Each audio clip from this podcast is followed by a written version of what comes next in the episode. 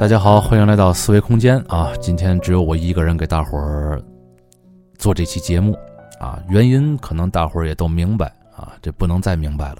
这段时间呢都不愿意出门啊，能在家躲则在家躲着这些东西。我们也是研究了很多能够远程连麦的方法啊，还有是否能够重新启动一些以前那些作废了的节目。但是在这个期间呀，很不幸的。我家里人有两道杠了，并且伴随着这个发烧，啊，我现在还没有什么症状，但是保不齐过两天可能就要轮到我了。在到我发病之前呢，我给大伙儿做这么一期节目，这期节目主要是以这个像有声书性质那样的那么一期节目吧。大家也都催更克苏鲁了，对吧？嗯，也没什么好说的，就是。朗读两篇故事，这两篇故事啊是跟传奇调查员伦道夫·卡特有关系。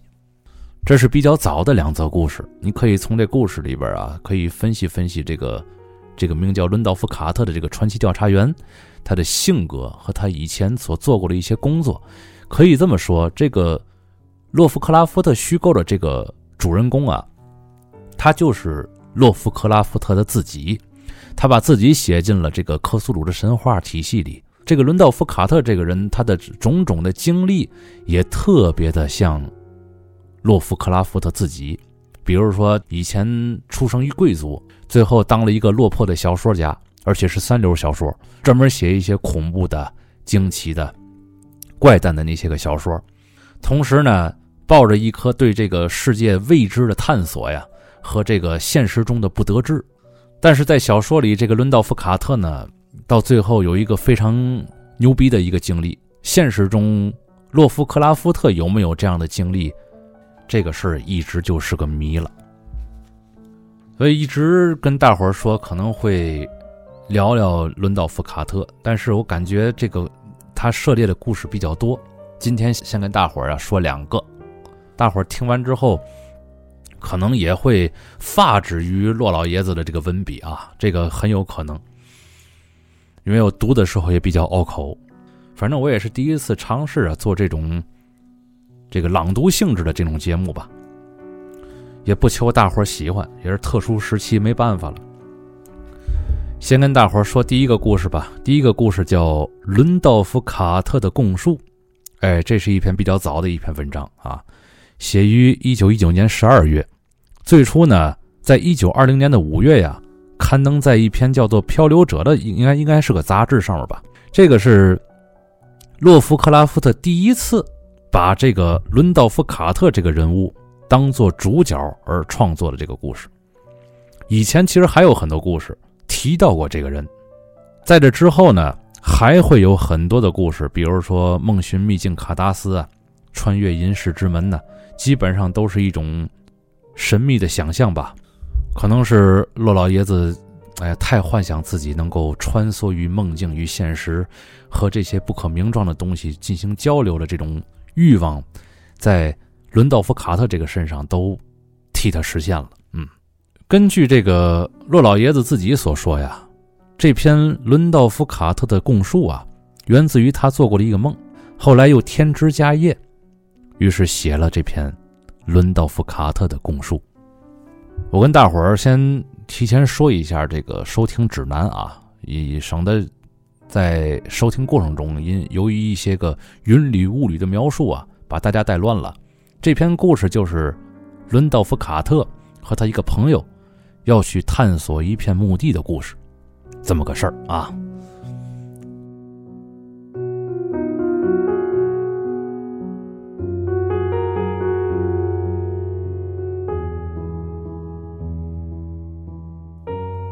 我再说一次，先生，您的询问不会有任何的结果。如果您愿意，您完全可以将我一直拘留在这里；如果您需要一个受害者来成就您所幻想的公正，你也可以禁闭或处死我。但除了刚才提到的那些事，我已经说不出更多的东西了。我极其公开、诚实的说出了我能回忆起的所有事儿，不带任何歪曲和隐瞒。如果还有任何模糊的地方，那只是因为之前的恐怖经历，让我的脑子里笼罩着一团阴云。我再说一遍，我不知道哈利·沃伦到底遇到了什么事，但是我认为，我几乎是希望认为，他已经安息了。如果在这世上真的有这种恩赐的话，的确，在过去的五年里，我曾是他最亲密的朋友，而且也参与过一些他为了探索未知领域而展开的可怖研究。你们的目击证人说，在那个可怖的夜晚，大概十一点半的时候，我和他曾一同出现在盖恩斯维尔山上。并且正朝着大柏树沼泽的方向前进着。虽然我的记忆有些模糊混乱，但我并不否认这一点。我甚至愿意替你们证实，当时我们还带着手提式电灯、铲子以及一卷连接着其他设备的古怪电线，因为这些东西在那一幕令人毛骨悚然的情景里全都派上了用场。而这一幕情景所残留下来的印象，也深深的烙印进我饱受惊讶的记忆里。但是，我不知道接下来发生了什么事儿，也不知道为何你们会在第二天早晨时发现我一个人昏迷不醒的躺在沼泽边缘。我必须强调，我所知道的就只有那些我一遍遍跟你们说过的事情了。你们说那片沼泽以及沼泽附近的其他区域，并不存在着一个可能造成过这种恐怖经历的地方。对此，我只能回答：我只知道那些自己看到的事儿。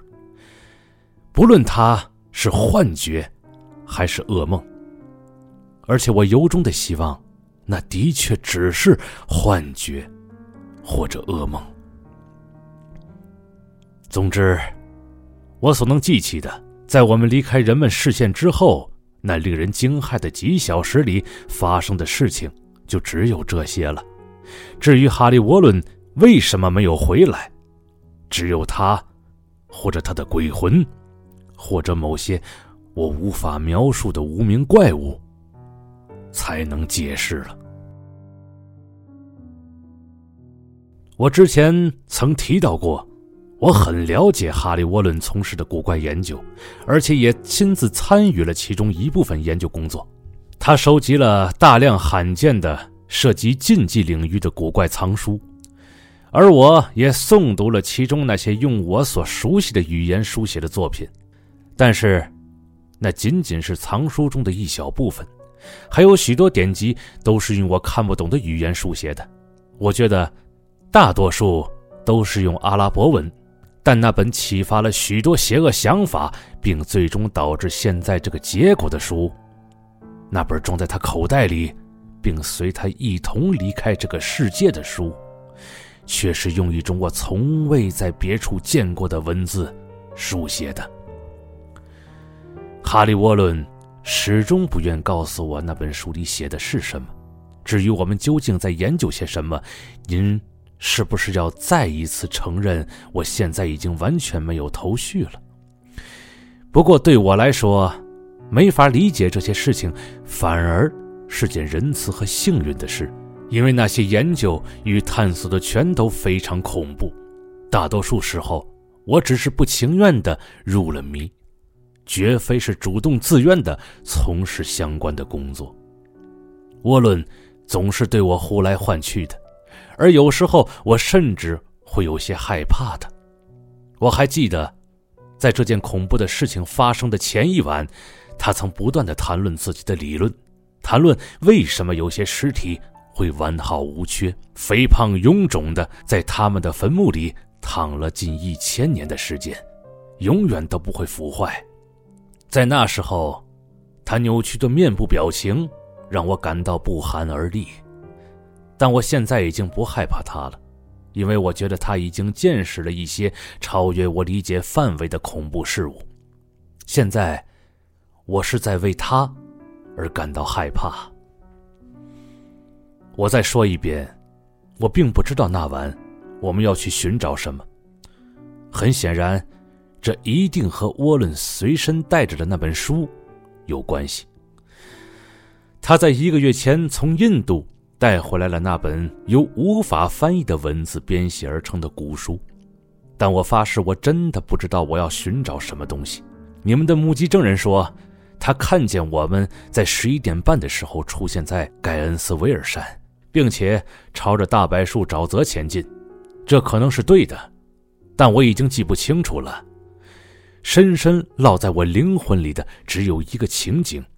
而那个情景发生的时间，肯定是在午夜之后，而且是午夜过了很久之后，因为我记得水汽萦绕的天空中正高挂着一轮亏缺的新月。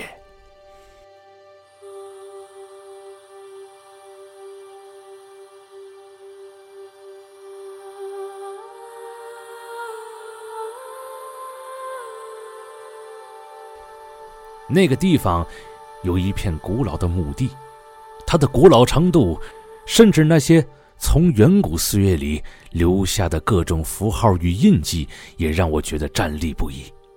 墓地位于一处又深又潮湿的洼地中，周围生长着茂密的杂草、苔藓以及各种倒伏着的奇怪灌木，空气里有一种模糊的恶臭。我有点胡思乱想。荒唐的觉得那是风化分解的石头所散发出的气味我们的周围满是荒废和枯朽的痕迹，我甚至觉得，这种致命的死寂已经持续了数个世纪，而沃伦与我是头两个闯进来的活物。这种想法一直让我心神不宁。在山谷的边缘，一轮亏缺的苍白月光，透过那仿佛是从某些前所未闻的地下陵墓里飘散出来的可憎水汽，凝视着我们。借着它那不断变换的微弱光辉，我能辨认出那一排排令人嫌恶的石板、瓮冢、塔碑以及陵墓建筑。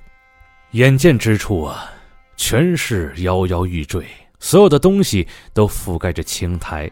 沾染着湿气，半遮半掩的潜在繁茂的不太正常的植物之后，我还记得一些我们在这座可怖墓地里的所作所为，而记忆里第一个清晰生动的情景，便是与沃伦一同走到了某座半塌的坟墓前，接着，我们似乎扔下了一些一直背在身上的重物，然后，我拿起了一盏手提式电灯。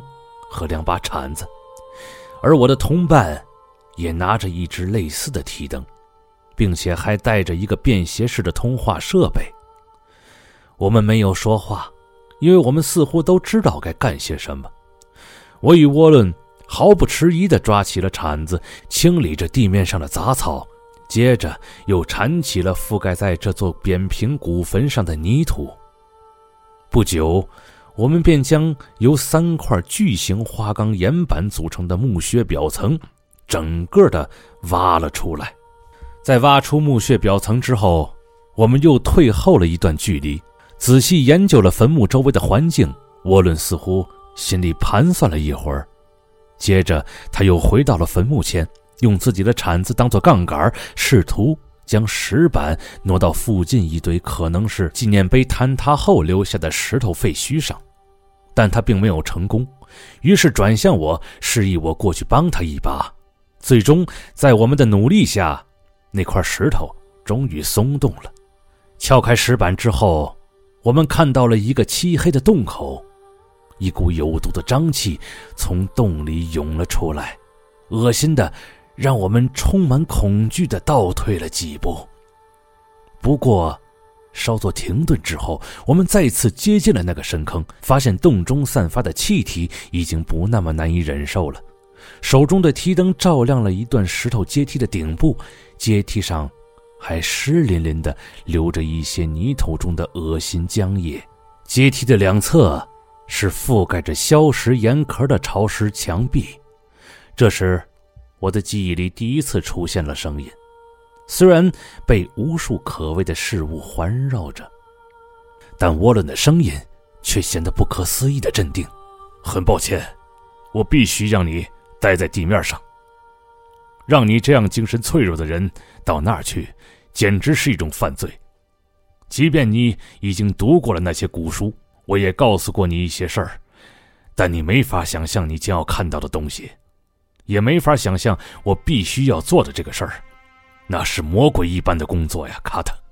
我怀疑一个没有坚强意志的人恐怕没办法神志清醒的活着回到地面上。我并不想冒犯你，如果有你陪着我。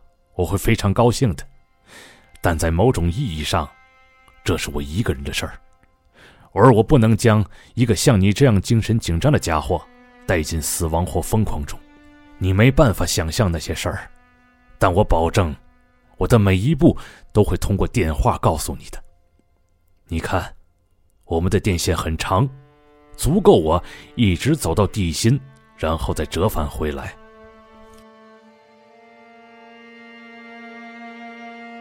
记忆中，我一直仔细的听着他镇定的话语。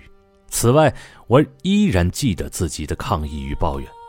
我似乎急迫的想要陪同自己的朋友进入那座墓穴深坑。然而，他却表现出了无法动摇的固执，甚至有一会儿，他威胁我说：“如果我坚持下去，他就放弃这次探险计划。”他的威胁果然很有效，因为只有他知道事情的关键。虽然我还记得这些东西，在按照计划获得了我不情愿的默许后，沃伦拿起了那一卷电线，并且对连接在上面的设备做了一些调整。在他点过头后，我拿走了一套设备，在新挖开的洞穴附近找了一块已经褪色的古老墓碑坐了上去，然后。他和我握了握手，背起了一长卷电线，消失在了那座难以描述的埋骨窟中。在一段时间内，我还能看见他手提灯散发的光线，也能听见他放下电线时发出的沙沙声。但那光亮很快就突然消失了，仿佛向下的石头台阶遇到了一个转弯，电线发出的声音也一同消失了。我只身一人，被这些魔法般的电线束缚在这座未知的深渊前，在亏缺新月挣扎着照耀的光辉中，电线表面的绝缘层泛着绿色的光芒。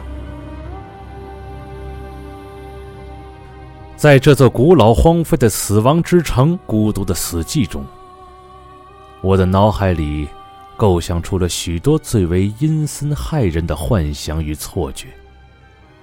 怪诞的圣坛与毒石似乎显出了令人毛骨悚然的个性，仿佛有了知觉一样。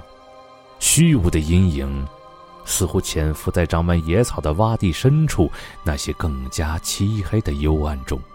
或是组成一些亵渎神明的欢庆队伍，飞掠过山腰上那些逐渐腐烂的墓穴正门。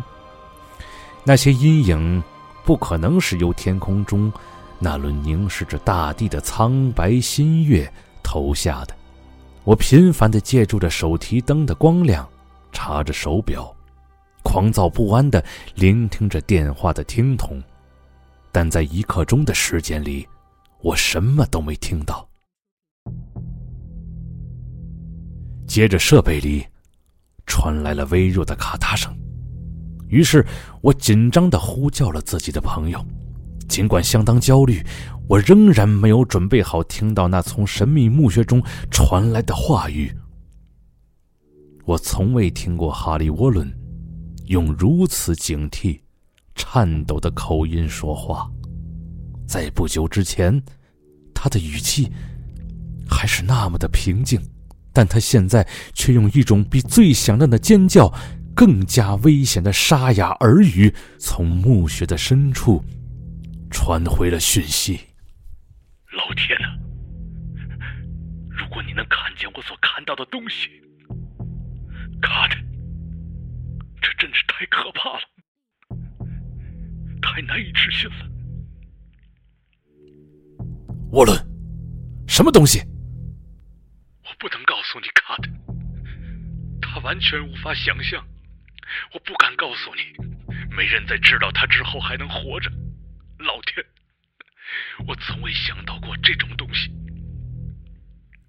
电话再次安静了，留下我颤抖着、语无伦次的继续发问。接着，沃伦用更加疯狂、惊骇的高音喊了出来：“卡特，看在上帝的份上，将石板关上，逃出去。如果你能做到的话，快抛掉一切，逃到外面去。这是你唯一的机会。按我说的去做，不要问为什么。”我听到了他的话，却只能重复自己那些疯狂的提问。在我身边满是墓穴、黑暗与阴影，而在我下方，则是某些超越了人类想象的极限的危险。但我朋友的处境比我更危险。我从恐惧中感觉到了一股模糊的愤恨。他或许觉得我会在这种环境下弃他而去。电话里传来了更多的滴答声。在一阵停顿之后，跑啊！老天在上，把石板盖上！跑啊，卡特！我那显然饱受惊吓的朋友喊出了几句孩子气一样的话语，而这些话语中的某些东西激发了我的能力。我想出了一个办法，大声的喊了出来：“沃伦，撑住！我下来了！”但听到这个主意后，我的朋友爆出了一阵完全绝望的尖叫。不，你不会理解的，太晚了，是我的错。快把石板放回去，跑吧！你或者任何人都做不了什么。快，否则就太晚了。我试着不去理会他，试着对抗那些拖住我的僵直，履行我的誓言，冲下去帮他一把。但当他的低语传上来的时候，我依旧迟钝的呆立在原地，被全然的恐惧紧紧的锁着。God，，快，没有用了，你必须走。一个总比两个好。那石板。接着，他停顿了一下。传来了更多的滴答之声。就快结束了，不要再为难了。盖上那该死的阶梯，然后逃命。你在浪费时间。再见了，见到你了。接着，涡轮的低语爆发成了一阵叫喊。叫喊逐渐上升成了尖叫，充满了这些年积累的恐惧。诅咒这些可憎的东西！一大批！老天呐，快跑，快跑！在那之后，便是寂静。我不知道自己茫然的呆坐了多少个永无止境的岁月，对着电话低声嘀咕、呼喊、尖叫。我一而再、再而三的呢喃着：“沃伦，沃伦，回答我，你在吗？”接着，超越了一切的最大恐怖降临了，那个难以置信、无法想象、几乎不敢再去提的东西。我说过，在沃伦尖叫着喊出最后那句绝望的警告之后，似乎又流逝了。千万年的时间，只有我的哭喊声打破了令人毛骨悚然的死寂。但在那之后，听筒里又传来了一阵滴答声。我再一次呼叫了他：“沃伦，你还在吗？”那回答让我的脑子笼上了阴云。警察先生，我不会试着去描述那个东西的。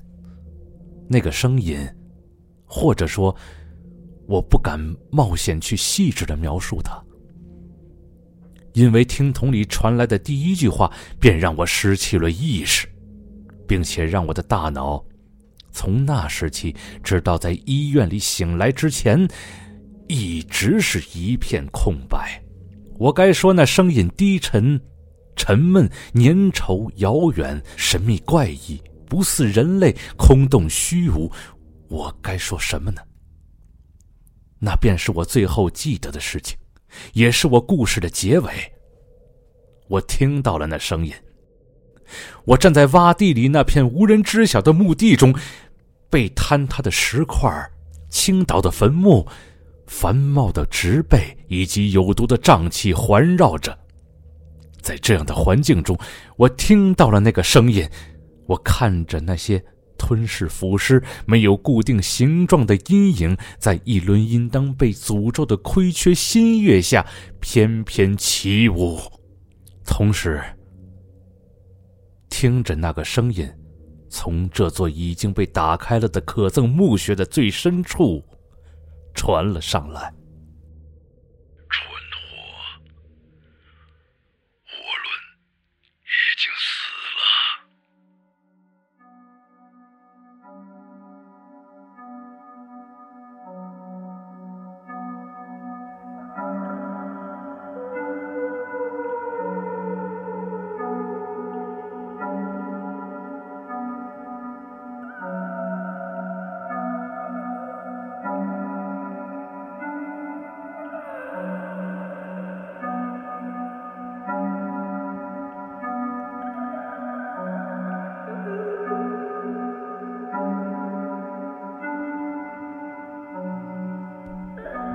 好，今天的第一个故事给大伙讲完了啊。伦道夫·卡特的自述，简单的跟大伙说说这故事啊。这故事啊写的比较早，呃，所以那个时候啊，这个包括洛夫克拉夫特自己和他创造的这个伦道夫·卡特，可以说都还处于菜鸟状态啊。这伦道夫·卡特呢，也是能人背后有能人，能人背后能人弄啊。他能走上传奇调查员这条路啊，证明他跟过一个，至少跟过一个传奇调查员，就是哈利·沃伦啊。自打进入墓穴之后，就彻底失踪的这个朋友啊。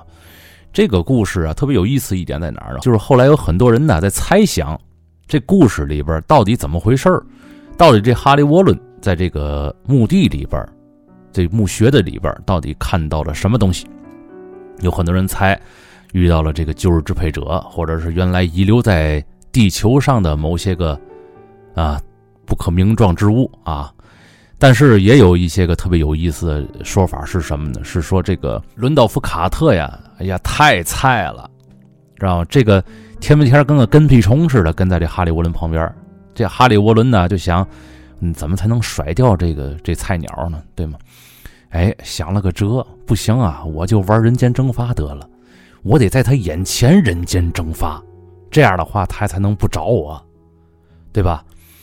所以说呢，自己呀跑外边录了一个比较恐怖的声音，随身带着，弄了一根特别长的电线，随身带着，把这个菜鸟小弟呀也带来了，说有一个地儿，咱们一块去调查一下。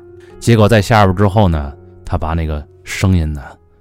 给他放啊，给那个上边的这个伦道夫卡特放，正好上面他自己一个人在一片墓地里边嘛，他也害怕呀，这心里一慌张，下边说嘛，他上面就信什么，哎，导致呢这个伦道夫卡特精神上面受了一些刺激啊，也给他未来的工作生活奠定了基础。当然了，这个时候这下边这个哈利沃伦到底从哪个口又爬出去了？跑哪个地儿换了个身份继续活着，这个就不知道了啊。这也仅仅是一个猜想啊，挺有意思的。好，那我再给大家读一篇故事啊，这也是洛夫克拉夫特写的关于伦道夫卡特后边的这个故事。这个故事啊，这里边伦道夫卡特呢就已经从一个小菜鸟啊，逐渐发生了一点变化。他也是和一个他的一个朋友两个人在聊天的过程当中啊，诉说着一些啊这个。当地的传说呀，因为他的那个朋友是一个有点唯物主义的那个小战士那个意思啊，这就相当于我和老孙啊，我们俩我我我们俩在抬杠的那么一个那么一个状态。他们俩杠什么呢？主要杠的还是四个字，围绕这四个字来杠啊，就叫不可名状。到底不可名状是什么？洛夫克拉夫特在这篇文章里借助伦道夫·卡特之口，跟大伙儿呢描述了一番。当然了，描述的方式啊，还是确实有些让人发指啊，所以大家就仔细听吧。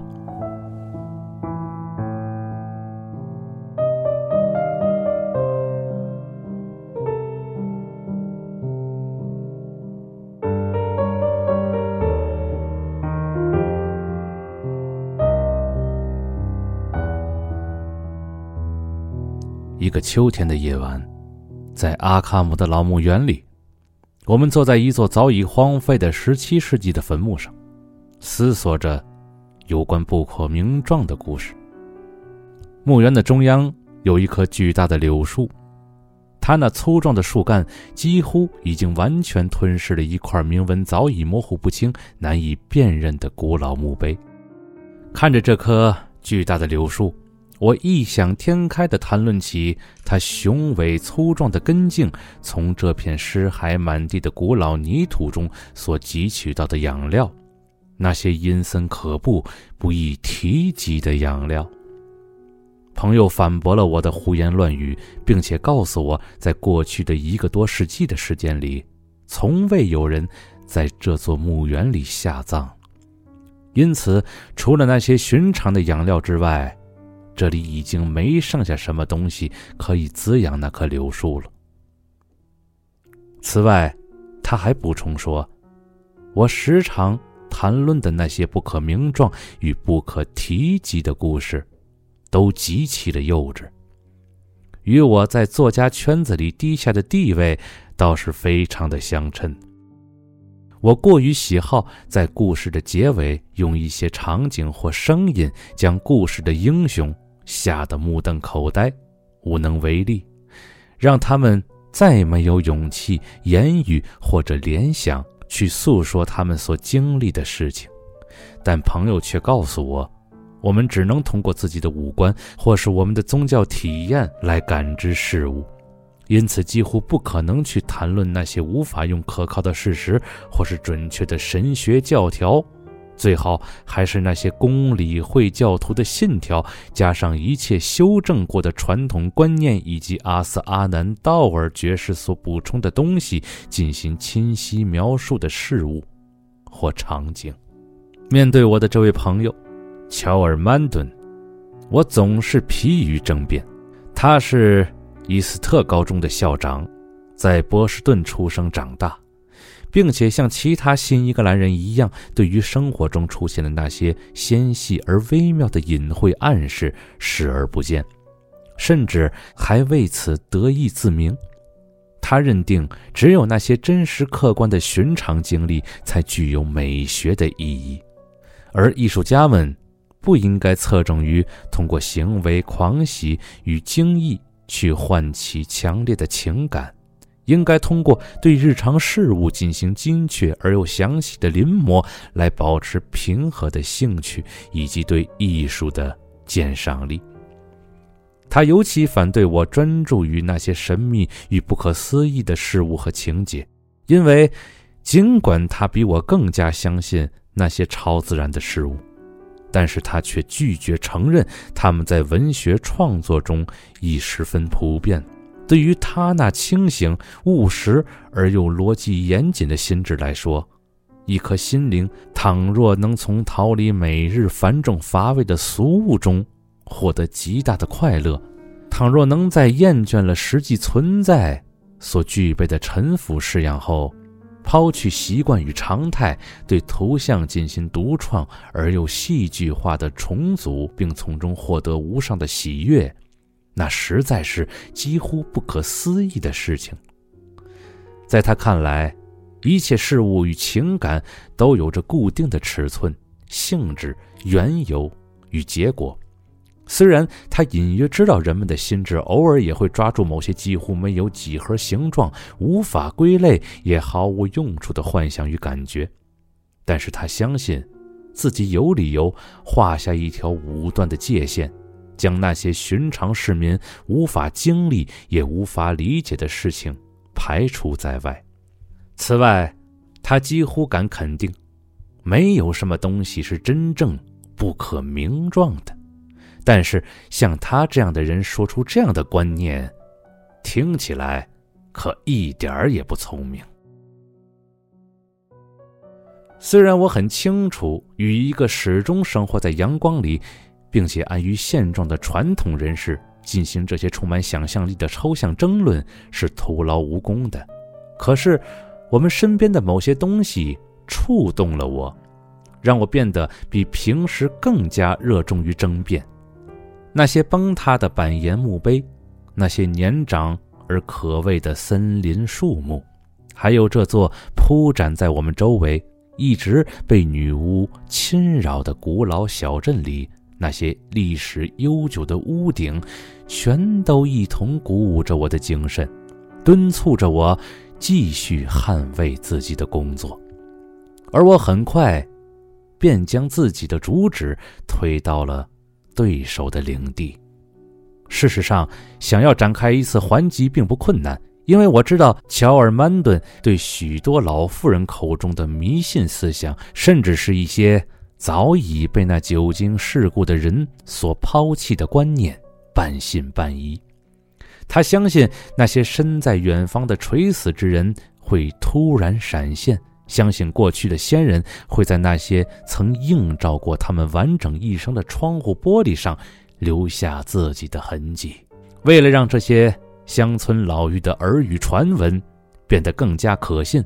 我此刻强调了另一个观念，坚称地球上存在着幽灵般的东西，它们与相对应的物质实体是分离的，却同时又从属于其对应的物质实体。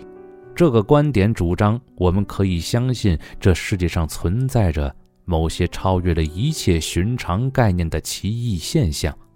因为，如果一个死人能够将某些清晰可见，甚至可以触碰的自身形象传送到半个地球之外，或是将这些形象延续数个世纪之久，那么怀疑那些荒废宅邸里充满着奇异而又拥有知觉的事物，怀疑古老的墓园里拥挤着世代遗留下来。没有形体的智慧存在，又如何能算得上是荒谬可笑的事情呢？此外，既然灵魂为了让自己显灵，能够不受任何物理法则的限制，那么凭着直觉去想象那些活着的死物所具备的模样，或者完全没有形状，又怎么能算得上是过分夸张呢？而且，对于那些观察他们的旁人来说，这些模样肯定是完全的让人毛骨悚然的不可名状。同时，我怀着些许热情向自己的朋友担保，那些反映了此类主题的迷信常识，仅仅是人们缺乏想象力或者心智不够灵活时导致的愚蠢结果。暮色。渐渐逼近了，但我们都没有停止讨论的念头。曼顿似乎对我的观点不屑一顾，同时也对自己的立场深信不疑。这无疑也是他为何能成为一位优秀教师的原因吧。他迫切地想要驳斥这些说法，而我却太过相信自己的立场，害怕被人击败，因此也不愿意停止回击。最终，夜幕降临，远方的一些窗户里开始隐约的闪现出灯火的光亮，但我们却没有动。我们在坟墓上寻找的坐处非常的舒适，而且我也知道自己那位沉闷乏味的朋友。肯定不会介意身后不远处那座根基松动的古老砖墙建筑上如同洞穴般的裂缝，更不会在意那座夹在我们与最近的光亮道路之间、摇摇欲坠、早已荒废的十七世纪老宅中包藏的纯粹黑暗。于是，在黑暗中，在那座靠近荒废宅邸、早已开裂的坟墓上，我们谈到了不可名状之物。在朋友结束了对我的讥讽之后，我提起了那个最遭他嘲笑的故事，并且向他讲起了那些隐藏在这个故事之后的恐怖证据。我的故事名叫《阁楼的窗户》。它被刊登在1922年1月的《儿语》杂志上。在许多地方，尤其是美国南部与太平洋沿岸地区，书商们甚至会因为那些傻瓜懦夫的抱怨而特意将那期杂志从书摊上撤下来。但是在新英格兰，它却并没有引起轰动，人们只会为我夸张叙述耸耸肩膀，不以为意。他们断言，从生物学的角度来说，那个东西根本不可能存在，而这个故事仅仅是另一个疯狂的村野传说而已。当年容易受骗的科顿马瑟牧师也曾愚蠢地将类似的传说编写进了他那本内容混乱的《基督徒在美洲的光辉事迹》中。然而，这些传说缺乏根据和验证，他甚至都没敢将这桩可怖的事件所发生的具体地点写下来。而我根据这些零星的古老神秘故事发挥创作时所用的手法，也拙劣的让人无法接受，完全是一个反复无常、观念抽象的三流作家才具有的文笔。马瑟牧师。的确曾提到了那个东西出生的情况，但是除了一些卑劣而又哗众取宠的人之外，没有人相信故事里的其他内容，比如他后来长大了，并且会在晚上透过窗户望着房间里的人们，他的精神与肉体都隐匿在某座房屋的阁楼里，而数个世纪后的某一天，某个人。看到他出现在窗户边的模样，结果由于无法描述他的样子，最后吓得连头发都变白了。所有这些桥段都是无法忍受的垃圾，就连我朋友曼顿也都毫不犹豫地坚持这一点。于是我告诉他自己曾找到过一本写于1706年到1723年间的古老日记。并且向他讲述了我在日记里发现的东西。这本日记是我在一堆家族文件里发现的，发现的地方距离我们坐着的位置不到一英里。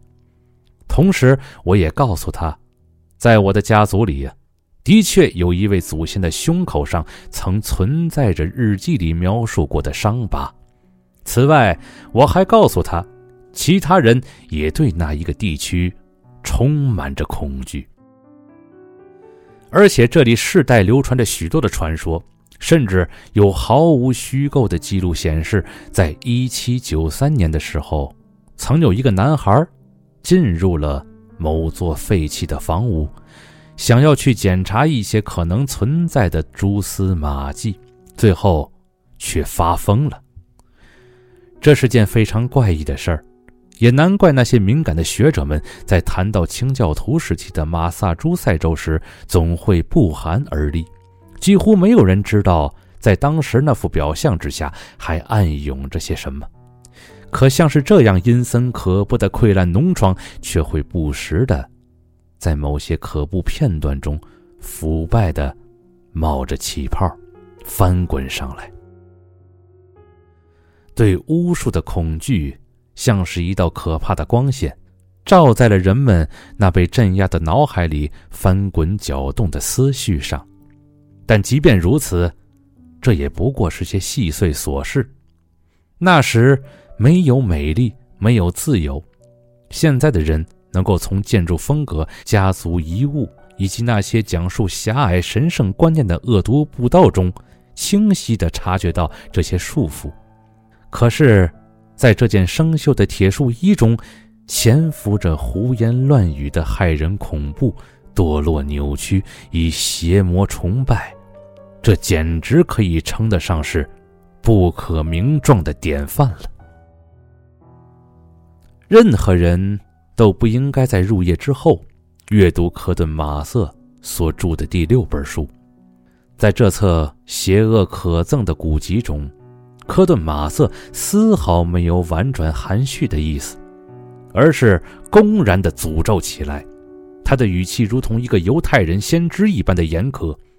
他提到那头野兽的诞生，那个更像野兽而不是人的东西，那个长着一只污浊眼睛的东西。同时，他还宣称，如果那些总是高声尖叫、酒醉不醒的可怜人有这样一只眼睛的话，肯定就会被其他人绞死了。他只敢写下这些东西。至于后来发生的事情，书里没有一点暗示。也许他也不知道发生了什么，或者他知道发生了什么，但他却不敢将它们写下来。有些人知道发生了什么，但没有人敢将他们说出来。他们常常悄声谈论某座房屋里有一扇挂着锁的大门，通往着阁楼的楼梯。那处房产属于一个膝下无子、生意破产而且深陷痛苦的老人。他曾在一座人们刻意回避的坟墓边竖起了一块空白的板岩墓碑。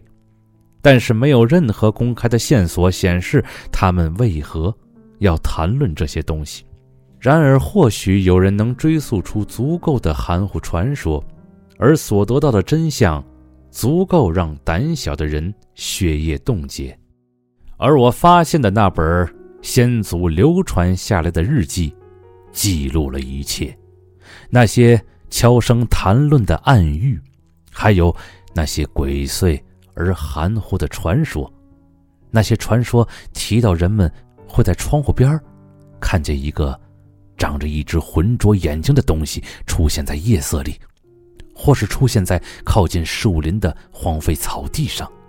曾经，那东西在一条阴暗的山谷小道上袭击了我的祖先，并且他的胸口上留下了被犄角撞伤的伤痕。他还在背上。留下了像是猿猴爪子造成的抓伤，而当人们从那东西踩踏过的尘土中寻找足迹的时候，他们发现一些混杂的痕迹，其中有些像是裂开的蹄子，而另一些则隐约的像是类人猿的掌爪。还有个邮递员说。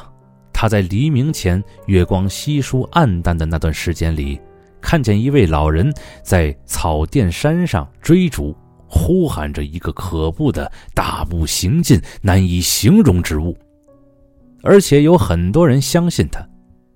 一七一零年的一个夜晚，某个膝下无子、早已破产的老头被葬在了自家房子后面的墓穴里，就在那座空白的板岩墓碑附近。很显然，就在这个时候，一些奇怪的传说跟着流传了起来。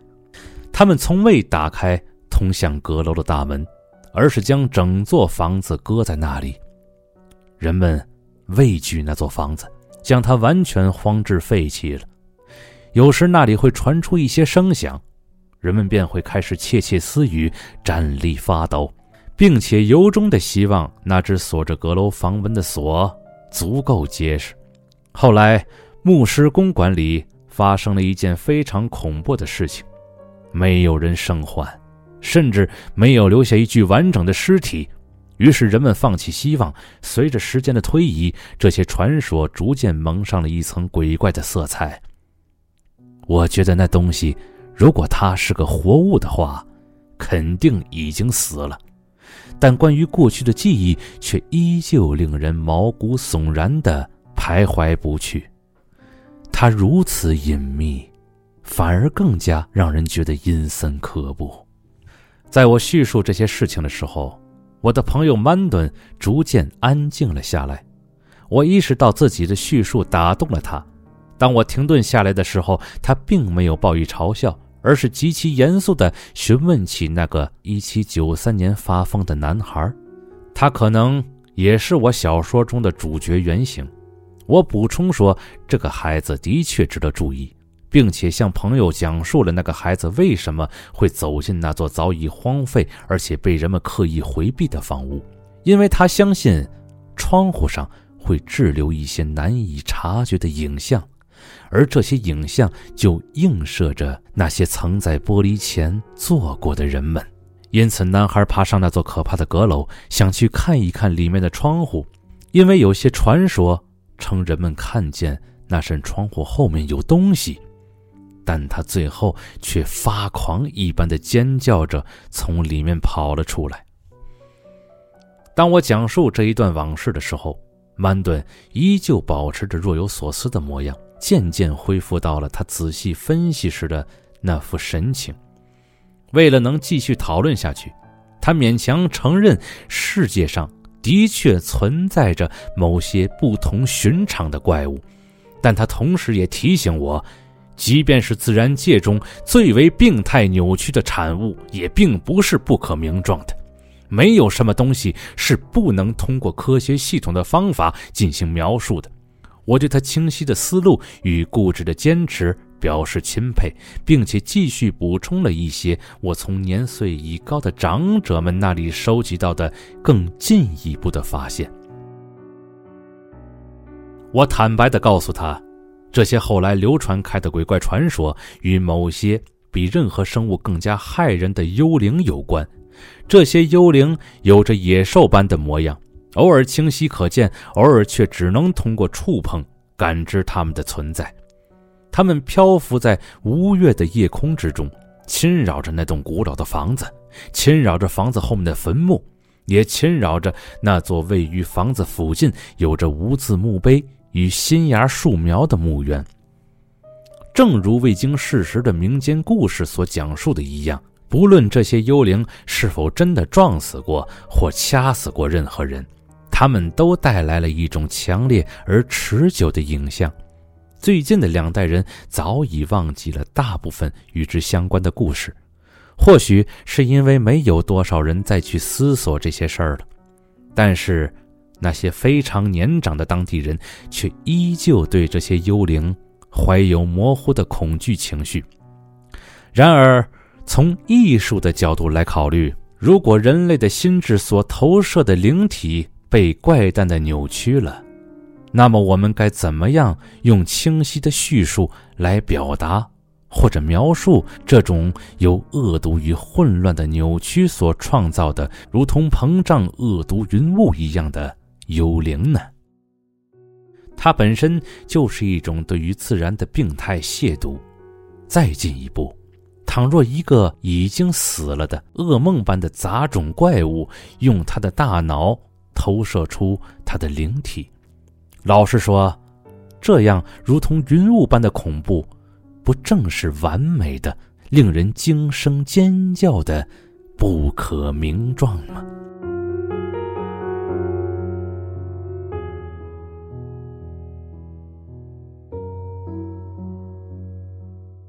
时间已经非常晚了，一只安静的、不可思议的蝙蝠擦过了我的身边，而我相信。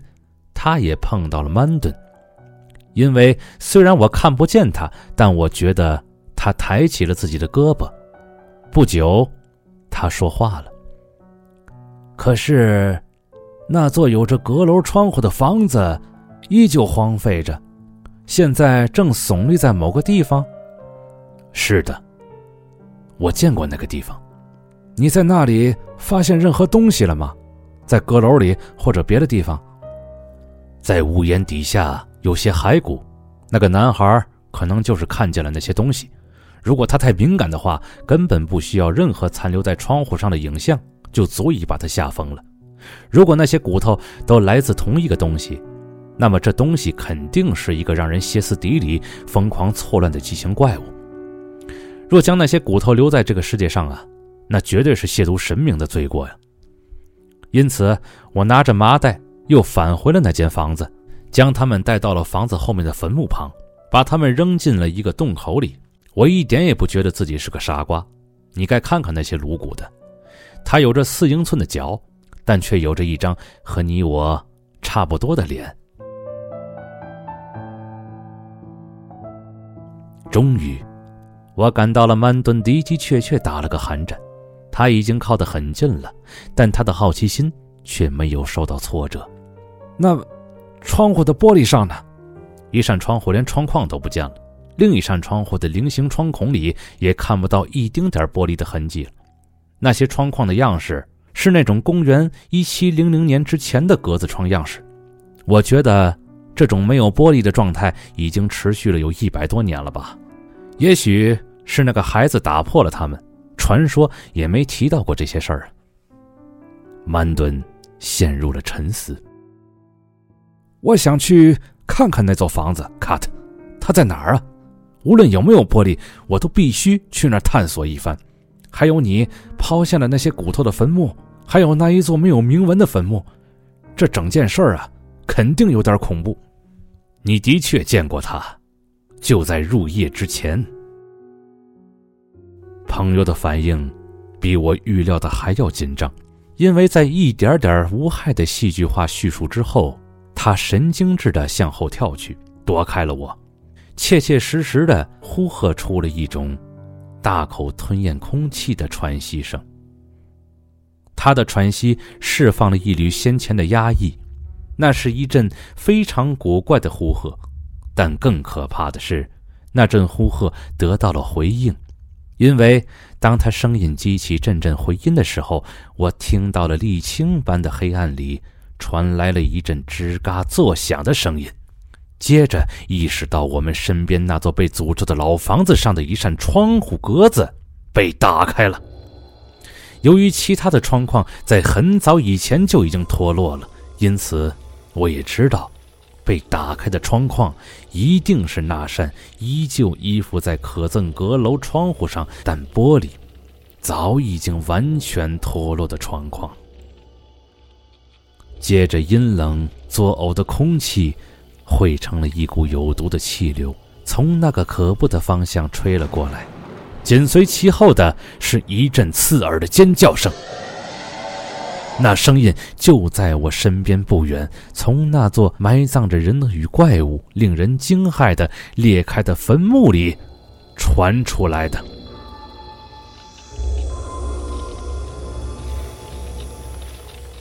下一刻，某个体型无比巨大但却不知为何物的东西开始疯狂的冲撞着，将我从所坐着的可怕座位上撞了下来。让我四脚朝天地摔倒在这可憎的墓碑里那片树根盘绕的泥土上，同时坟墓里传来了一阵闷声的喧闹。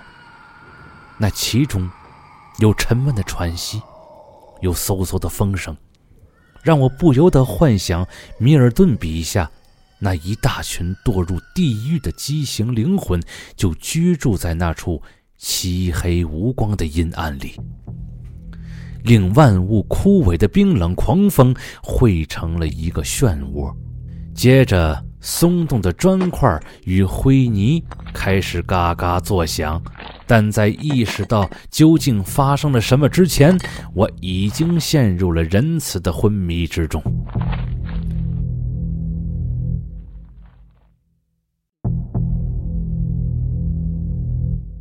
几乎同时睁开了眼睛。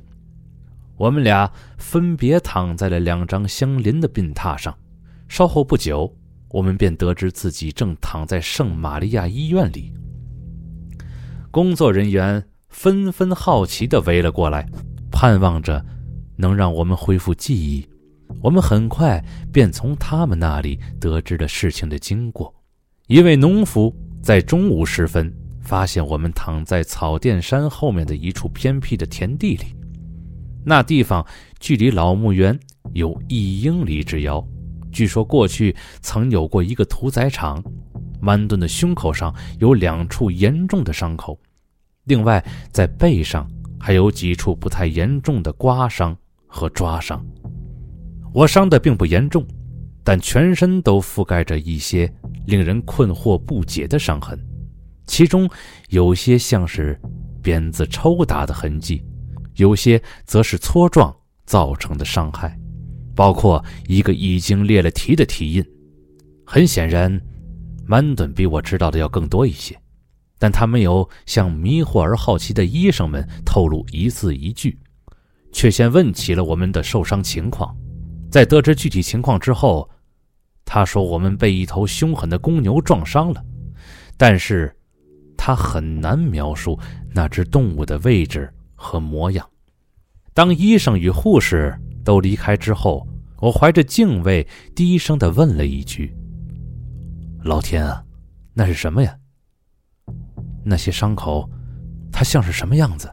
而当他低声说出那个我隐约猜到的东西时，我觉得一阵眩晕，甚至无力为此欢呼雀跃。不，根本不是那样，它到处都是，就像一团凝胶，一团淤泥。不过，它还是有形状。一千种恐怖到没法记住的形状，我看到了眼睛，还有一块污点。它是地狱大漩涡，终极的憎恶与亵渎。卡的，它是不可名状的。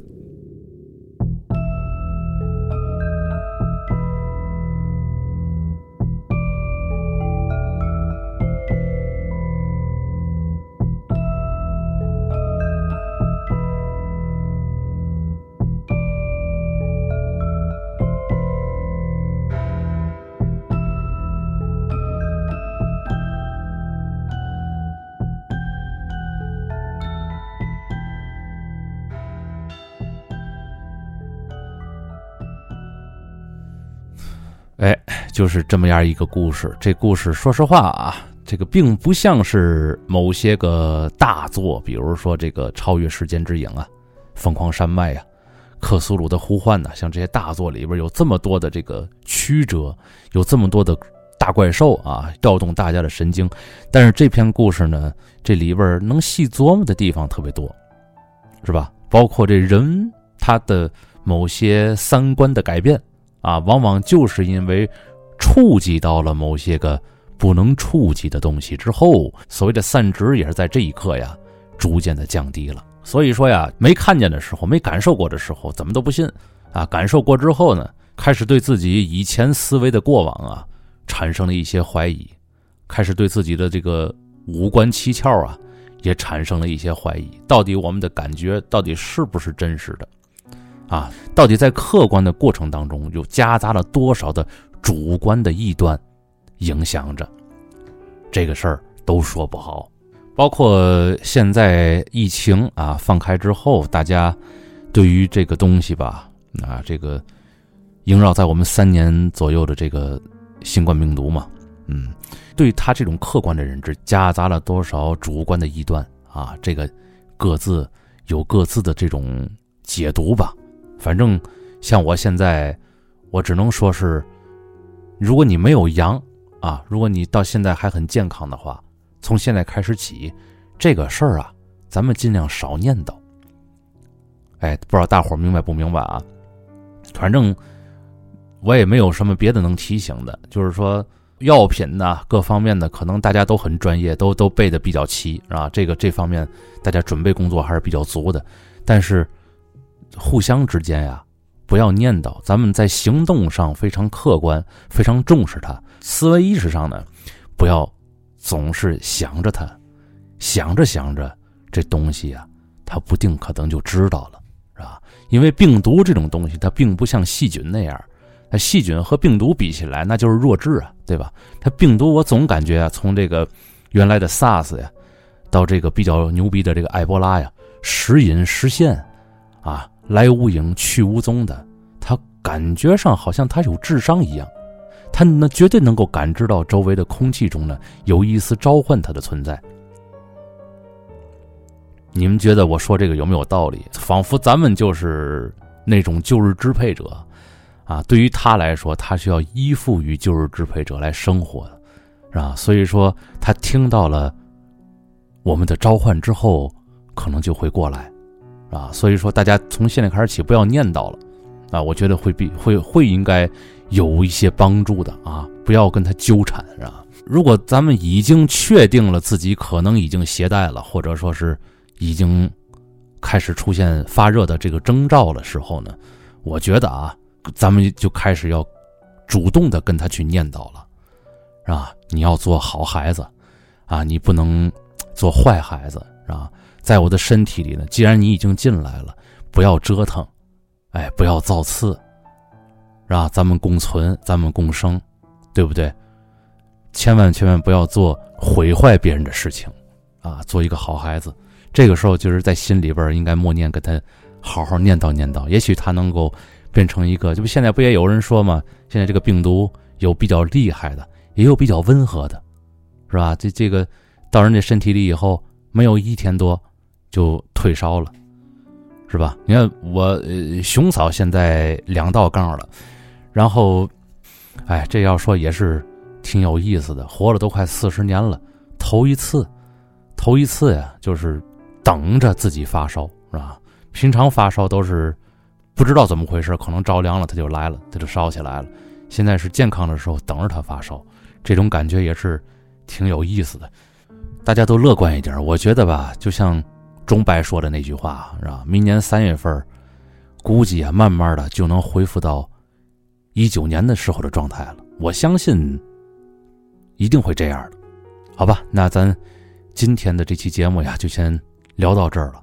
祝大家健康，咱们下期再见。